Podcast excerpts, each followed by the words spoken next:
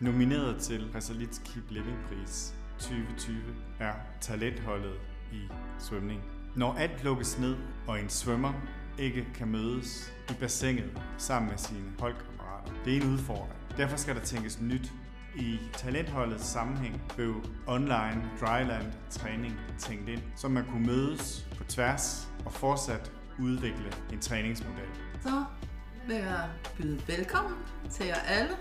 Og svømmerne de begyndte jo allerede tilbage i april under den første nedlukning og mødes online og træne fra hver deres værelser. Og det har så grebet om sig, så nu er det faktisk øh, stort set hver dag om aftenen, de mødes. Og det er så fedt at se, fordi det er jo ikke sådan en talentholdskultur, der er startet kun under coronanedlukningen. Det er jo noget, vi har forsøgt at arbejde på igennem de sidste par år, og de selv udvikler videre på de små frø, som vi har forsøgt at, at sprede i, så griber de dem og tager dem med. Det er, det er virkelig godt.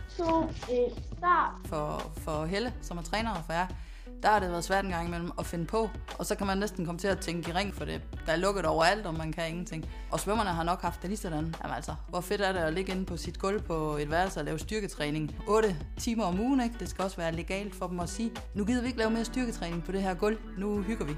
Og så hygger de. Men de træner jo, og det er sejt. De hjælper hinanden til at, og blive ved med at finde energien til det og synes, det er godt. Og jeg tror, vi kommer til at kunne se det i vandet også. De kommer til at svømme hurtigt. Evnen holdet har vist til at tænke anderledes, og ikke mindst den dedikation, der her har udfoldet sig, har virkelig imponeret mig. Det, at et ung talent i den tid, der her er tale om, har kvalificeret sig til landsholdet, er imponerende.